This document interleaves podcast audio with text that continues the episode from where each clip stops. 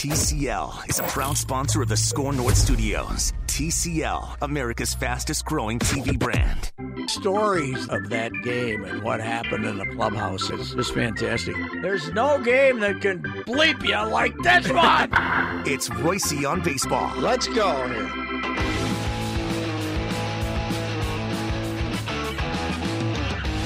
The most forgotten great Twins team in history, the 1970 Twins. Now, 69, they are well remembered in Twins lore because Billy Martin was the manager, right? And uh, they they had had a poor season in 1968. After the great race of 67, they had a poor season in 68. They brought in Billy they uh, won 97 games and they became the first ever champions of the AL West. Then got swept by Baltimore and Billy got fired.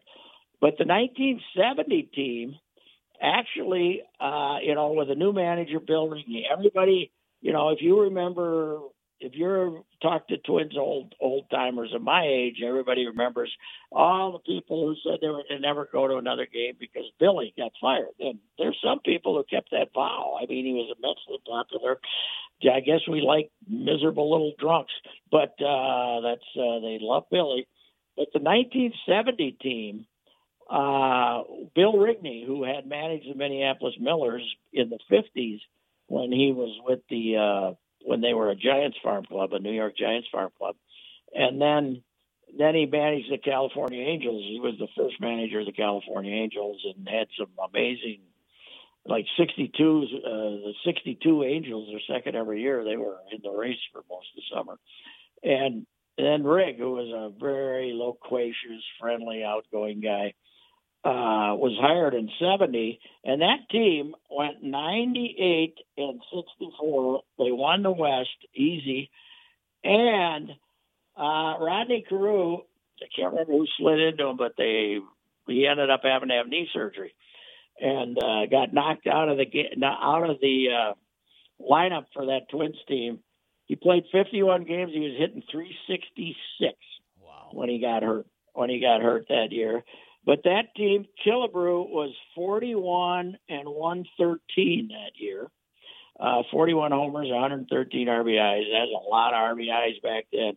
Tony was 23 and 107.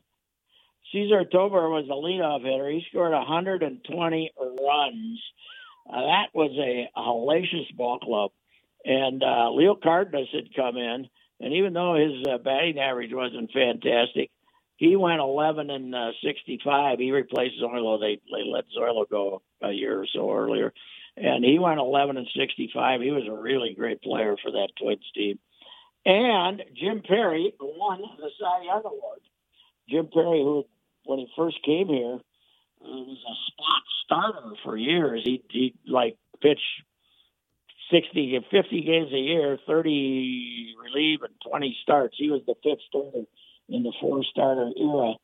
And uh, Kaat, I mean, he had a great year. Jim Perry was the you know the Cy Young Award winner, 24 and 12. Pitched 278 and two thirds innings, and uh, he would give up some home runs. That guy, how many he give up? He usually did. Yeah, he gave up 26, but he uh, he, he he walked 58 guys all year in 200 and uh, you know 278 innings. He threw it over. Kaat was still good and a uh, young Dutch right-hander came up in uh, May. Uh, 20, uh, I think he was 20, 20 years old. Wow. Came up in May and was good too. Uh, he was, uh, you know, 10 and 9 with a 3.18 ERA, but 164 innings, and he was just a kid. He was, uh, I remember reading about him in spring training, and Rigney was in love with him. Uh, and uh, it was basically Calvin was always going, oh, he's too young, he's too inexperienced. He was only a couple of years out of high school, basically. Mm. And then Rigney, somebody got hurt. I think Boswell or uh, Boswell or Tiant were supposed to be the fourth and fifth starters, and they both kind of broke down. And then they called up Burton, uh, and the rest is uh, history on there. But that team, you go back and look at that team. Also, the the closer Ron Perranoski who they gotten in the, from the Dodgers, and he had 34 saves that year and pitched as a closer 111 innings. and this was after Mott, you know, this was before Mott. Yeah. Of course, he pitched his closer one year, 167 Just innings. for fun. Campbell. Yeah. Yeah, but Perranoski pitched 111. Wow. So this is they weren't closers in 1970. That was not the term. They were stoppers. They called them stoppers back then, and so that meant if you were ahead three to two in the seventh inning with two on and one out, and you really wanted to win that game, they'd bring in Perranoski, and he pitched two and two thirds, and they they that's the way they did it in the '60s five, five with Al Worthington. You know, he'd come in sometimes pitch three innings or more as as the closer, and then the next day somebody else had to have the duty. But uh, yeah, he had uh, he had 34 saves, and who else? Stan Williams, who was a big right-hander, who was a hot shot uh, phenom for the Dodgers. It was going to be the next Drysdale. It never worked out that way. And the Twins got him along with Perranoski, and he had 15 saves that year too. So Hmm. uh, they were that team was good. They were good, and of course they the Orioles were fantastic. Yeah. And uh, that might have been the Oriole team that won 108. I'm not sure, but uh, they ended up getting swept by the Orioles. So the the 69 and 70 Twins were both really good, but the Orioles were at their zenith then, and uh, and they they swept them both times. Wow. Yeah. Uh, Orioles won 108 games that year, Pat. yeah, 108. Yeah, yeah. Again, here's my car keys. I remember the Orioles won 108 games in 70 off the top of my head. I don't know where my, if the cell phone wasn't in my hand, I couldn't find it. And sometimes you lose your readers on your forehead. Yes, I do. I've been known to do that. I've been known to walk all over with uh, with my glasses in my hand, saying, "Where the hell did I put those glasses?" You know, so unreal. But yeah, I thought I, I couldn't remember if that was the 108 team or not, but uh, that was a great Oriole team. And didn't they get beat by uh, the Pirates? Right? Didn't they lose that World Series to the? A 70, the Orioles won that World Series. Oh, 70 they did win. Okay, who would they beat? Uh, who they win that? That that was their. Uh, who they beat that year in 70? Uh, over the Reds. Okay. Oh, they beat the Reds. They beat the Big Red Machine. Big Red Machine. The Big Red Machine. Yeah. And then before the Big Red Machine, then I think the next two years, the Big Red Machine uh, went eight eight zero in the World Series, and two straight sweeps. Wow. Maybe somewhere in there, anyway. Well, Pat, we're Yeah. we're running on time for the radio show, but let's give a little bonus for the podcast listeners because there are a couple names here that I could not see on this team sheet and not bring them up. The first would be Minnie Mendoza, then Charlie Manuel was on that 1970s Twins, and of course, want to give you a platform to talk about Cesar Tovar. You'd, you'd already mentioned uh, Bert Blyleven and Louis Tiant and that whole gang, but there were a couple names there that jumped out on the page to me. Well, in '69, uh, when Martin became manager and Bob Allison was sort of on his last legs, uh, Charlie Manuel was this. This is the, the era of 15 position players, sometimes 16. Okay, so Charlie Manuel was a young left-handed hitter that Martin loved. Uh, was not considered a hot prospect, and they also had a uh, young left-handed hitting guy that they didn't know whether they should play him in third base or they, they thought they were loaded at third base. So they played him in left field too. A guy named Graig Nettles uh, was uh, know, in 1969. The platoon Martin had the goofiest platoon of all time. Allison against lefties, and then either Nettles or Manuel against righties Okay. based on who the opposing pitcher was, and uh, and Nettles uh, was uh, the Twins had turned around and traded him to Cleveland, I believe. They traded him to Cleveland before he went to the Yankees. I think he went to Cleveland after '69. So then Charlie was still around in 1970, and uh, yeah, Charlie was. Uh, he didn't have that many at bats when you look back. He, he was a character because. Uh, the local media got into Charlie. They called him Cornbread Charlie because of the West Virginia, you know, this old West Virginia hillbilly accent. And it was not an act of him. Yes, correct. He's from some place in West Virginia, nowhere. And I believe his wife was named Beulah. if I'm not mistaken. Okay. His first wife, I think she was she was from West Virginia, and I think she was named Beulah. But uh, maybe he was from Beulah, West Virginia. I'm not sure, but he was this character, yeah. And he'd get some at bats, but he never really, uh, he never hit. You know, he was a BP spring training wonder. He would you get a mediocre pitch and Charlie would kill it. Uh, but he never really hit that much in the big leagues. He ended, he went over to Japan and was fantastic over there. He was going to be their MVP one year, and he was going to set their home run record over there. And they didn't like it, and they hit him in the head. Oh, gave him a gave him a basically a concussion, and then missed the rest of the season. They threw at him. But uh, that's a, that's another story. But yeah, Charlie was there, and of course Tovar was. Uh, you know, scored 121 runs. He was, uh, you know, you got to remember this is the era of when 700 some runs is really good, right? Yeah. And uh, he scored 120. Was a great leadoff guy and could, you know, he knew how to score a run. He was, uh, he'd get hit by a pitch, he'd steal second, he'd move to third, and you know the the era of manufacturing runs, even with that great lineup and all that power and. uh and I think by then in '70 he was the uh, the uh, they were playing him in center field all the time. And it's, you know he was corner outfielder, play everywhere. Uh, but uh, just a you know for that era, you can go back and look at on base percentage and stuff and not be that impressed with him. But uh, that era, you wanted to wanted your speed at the top of the lineup, and uh, you know if you if you threw a ball inside, he let it hit his elbow and ran down to first base, and uh, he was a great little player for the Twins, and uh, should be in their Hall of Fame. But uh, I don't know if uh, if he, if I can get him in that Hall of Fame, uh, I'll I'll be very happy. So, but I've I got to admit I haven't worked as hard for him as I did on Camilo, where I